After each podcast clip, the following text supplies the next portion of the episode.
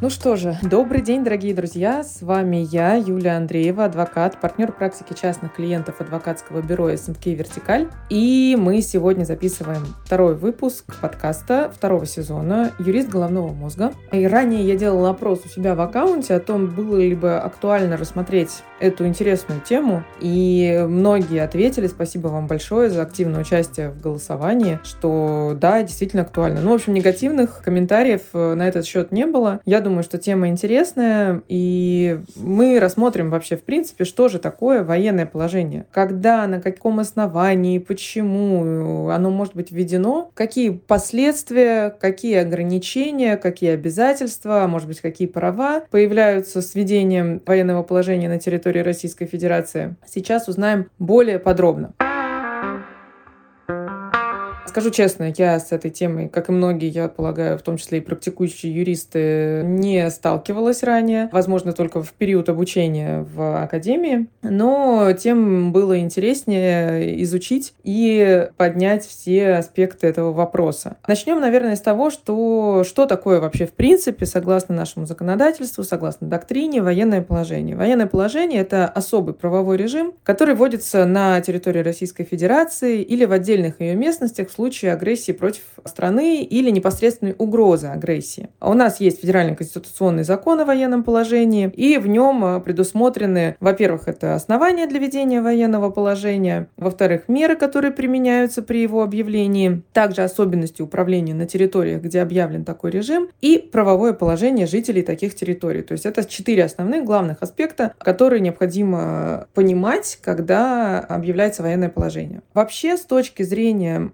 истории объявления военного положения в России, то в современной России военное положение не вводилось ни разу, и нормы закона о военном положении не применялись. Если говорить об истории самого феномена военного положения, то как особый правовой режим военное положение было введено в России в 1905 году в Баку и Бакинской губернии. Последний раз военное положение в СССР последовательно объявлялось во время Великой Отечественной войны. Тогда действовала Конституция СССР, и в соответствии с указами Президиума Верховного Совета было введено военное положение 22 июня 1941 года в Москве, Ленинграде и большинстве областей и краев Э, республик Европейской части СССР. С августа 1942 года в некоторых городах Закавказья, на Черноморском и Каспийском побережьях, с сентября 1942 года в Грузинской ССР, Азербайджанской и Армянской, с апреля 1943 года на всем железнодорожном транспорте СССР и с мая 1943 года на морском и речном транспорте. Затем уже последовала отмена военного положения 21 сентября 1945 года и потом последовательно отменяли как бы на отдельных территориях военное положение.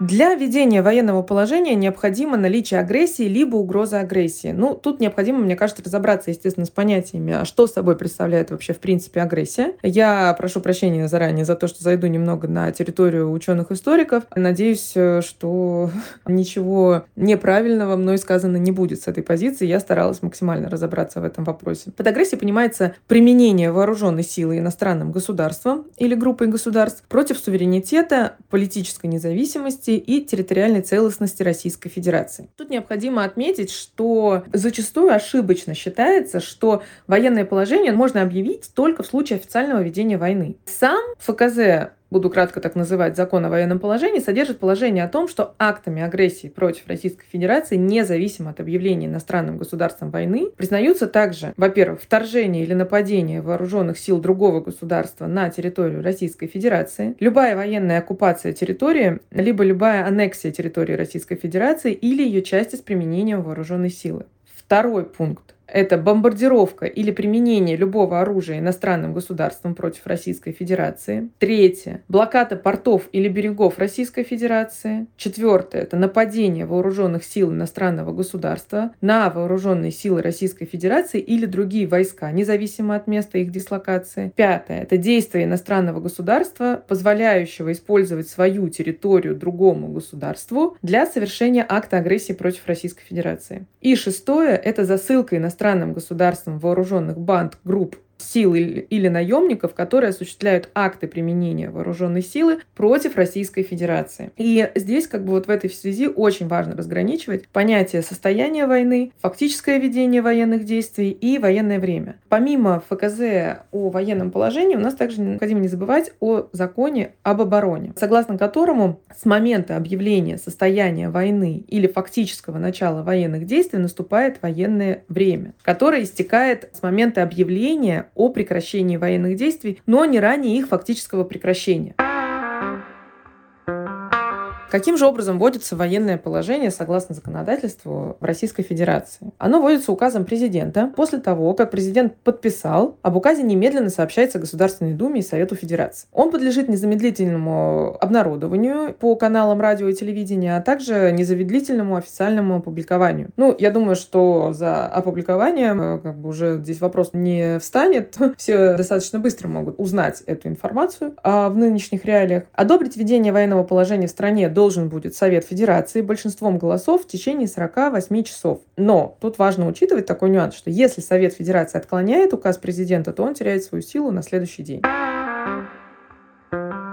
чем вообще, в принципе, смысл введения военного положения? Что же в этом положении такого особенного, скажем так? Главная особенность состоит в том, что в период действия военного положения могут в той мере, в какой это необходимо для обеспечения обороны страны и безопасности государства, ограничиваться права и свободы граждан, деятельность организаций и права их должностных лиц, и также на них могут возлагаться дополнительные обязанности. Но, тем не менее, несмотря на такие формулировки, необходимо отметить, что вообще, в принципе, не все права можно ограничить даже в период период военного положения. Часть 3 статьи 56 Конституции, которая регулирует особенности ведения чрезвычайного положения, но по аналогии применяется к военному положению, она предусматривает, что некоторые права не подлежат ограничению. Например, это право на жизнь, право на охрану достоинства, право на неприкосновенность частной жизни, семейную, личную тайну, на защиту доброго имени и чести, право на ознакомление с документами, которые затрагивают права человека, свобода совести и свобода вероисповедания, право на свободное использование собственных способностей и имущества для ведения предпринимательской деятельности, право на жилище, право на получение квалифицированной юридической помощи, соответственно, помощи адвоката-защитника, свобода от обязательства доказывать свою невиновность, то есть, ну, та самая презумпция невиновности, право на пересмотр приговора вышестоящим судом и право на прошение о помиловании либо смягчении наложенного наказания, свобода от обязательства свидетельствовать против себя, своего супруга или близких родственников, та самая статья 51, которую мы слышим в большинстве юридических сериалов, право потерпевших на осуществление правосудия и компенсацию причиненного ущерба, право на возмещение государством вреда, который был причинен незаконными действиями либо бездействием органов государственной власти либо их должностных лиц. Никто не может нести ответственность за те деяния, которые на момент их совершения не признавались правонарушениями, а если после их совершения ответственность за них была устранена либо смягчена, то должны применяться положения нового закона. И таким образом военное положение оно может быть введено на всей территории Российской Федерации или в отдельных субъектах, возможно только при наличии определенных законом оснований, и также оно предполагает ограничение части прав и свобод граждан.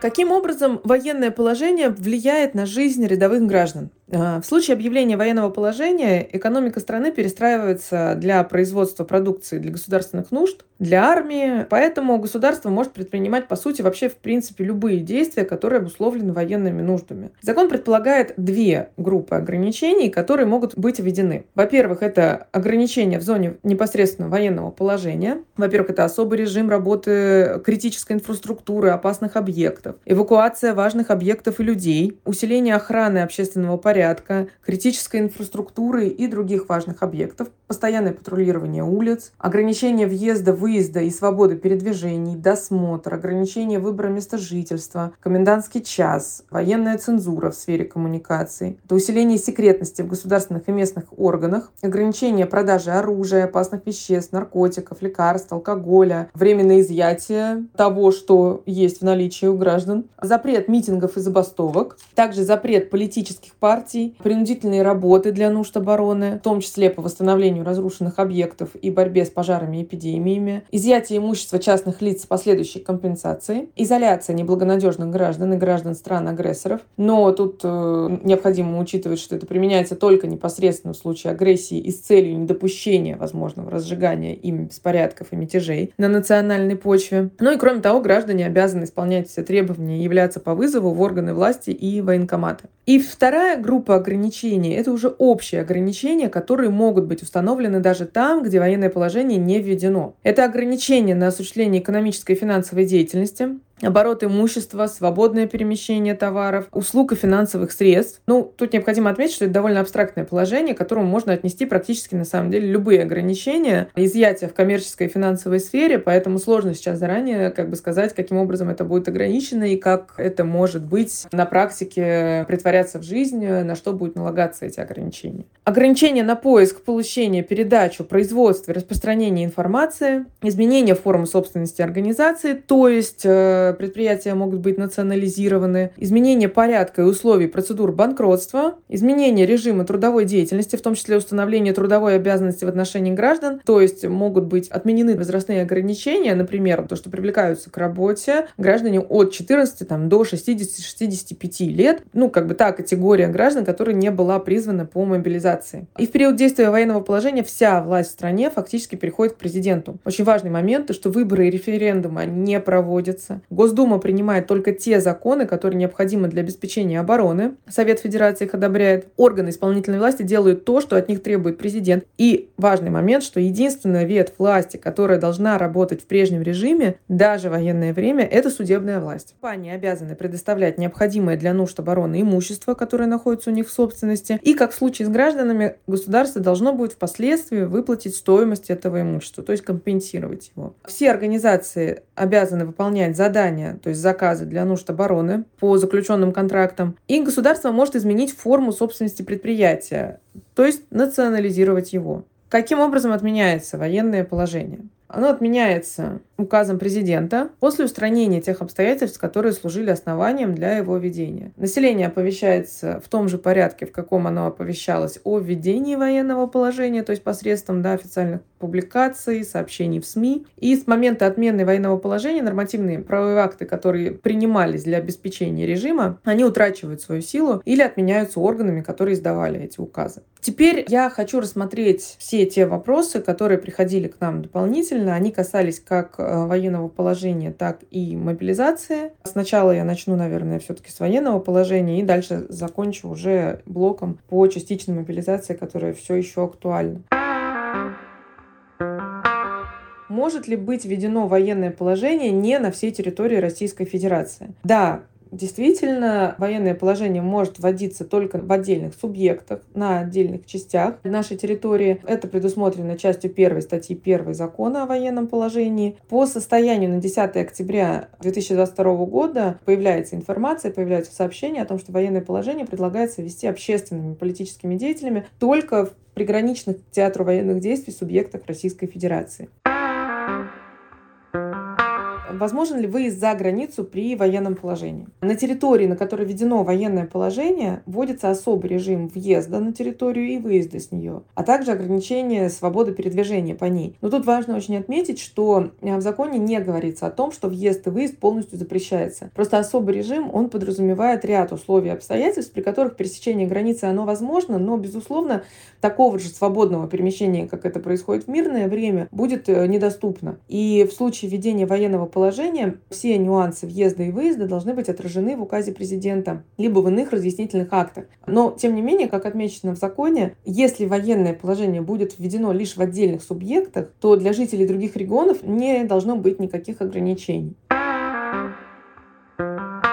Могут ли граждане с двумя и более гражданствами, иностранцы, покинуть территорию Российской Федерации в случае военного положения? Ну, Скажу сразу, что однозначного ответа на этот вопрос нет. Как я уже говорила ранее в предыдущем ответе да, на вопрос, в актах органов государственной власти, изданных после введения военного положения, должны содержаться сами разъяснения, более подробная информация о том, какие будут ограничения на въезд и выезд, ну, в том числе и то, что будет касаться иностранных граждан. С одной стороны, безусловно, существуют международные правовые нормы. Например, есть четвертая Женевская конвенция от 12 августа 1949 года о защите гражданского населения во время время войны. Часть вторая раздела 3 данной конвенции, которая называется «Иностранцы на территории, находящейся в конфликте стороны», регулирует положение иностранцев на территории военного конфликта. И в соответствии со статьей 35 любое покровительствуемое лицо, которое пожелало бы покинуть территорию в начале или во время конфликта, будет иметь право это сделать в том случае, если его выезд не противоречит государственным интересам страны. Но с другой стороны, есть ФКЗ о военном положении, который предусматривает, что при ведении военного положения могут быть приостановлены обязательства Российской Федерации по выполнению международных договоров то есть в том числе в сфере прав и свобод человека. Поэтому сейчас однозначно ответить на этот вопрос невозможно, да, то есть нужно учитывать, что есть и тот, и тот нормативный акт, и представляется логичным, что иностранцы все-таки могут покинуть территорию Российской Федерации в случае введения военного положения в отдельных регионах или на всей территории Российской Федерации. Но, тем не менее, необходимо учитывать, что есть разные позиции, разные мнения относительно таких возможностей. А если в момент объявления военного положения гражданин Российской Федерации находится за границей, есть ли какая-то обязанность у него вернуться? При введении военного положения устанавливаются определенные ограничения на въезд, но подробности, опять же, содержатся в указе указе президента. И обязанности вернуться, на мой взгляд, не может быть установлена в таких указах просто потому, что непонятно, как реализовывать, скажем так, принудительно, да, эту обязанность. То есть, да, ее можно установить, эту обязанность, но каким образом отслеживать вообще, в принципе, скажем так, исполнение рядом категорий граждан, либо, в принципе, всеми там гражданами этой обязанности, пока непонятно.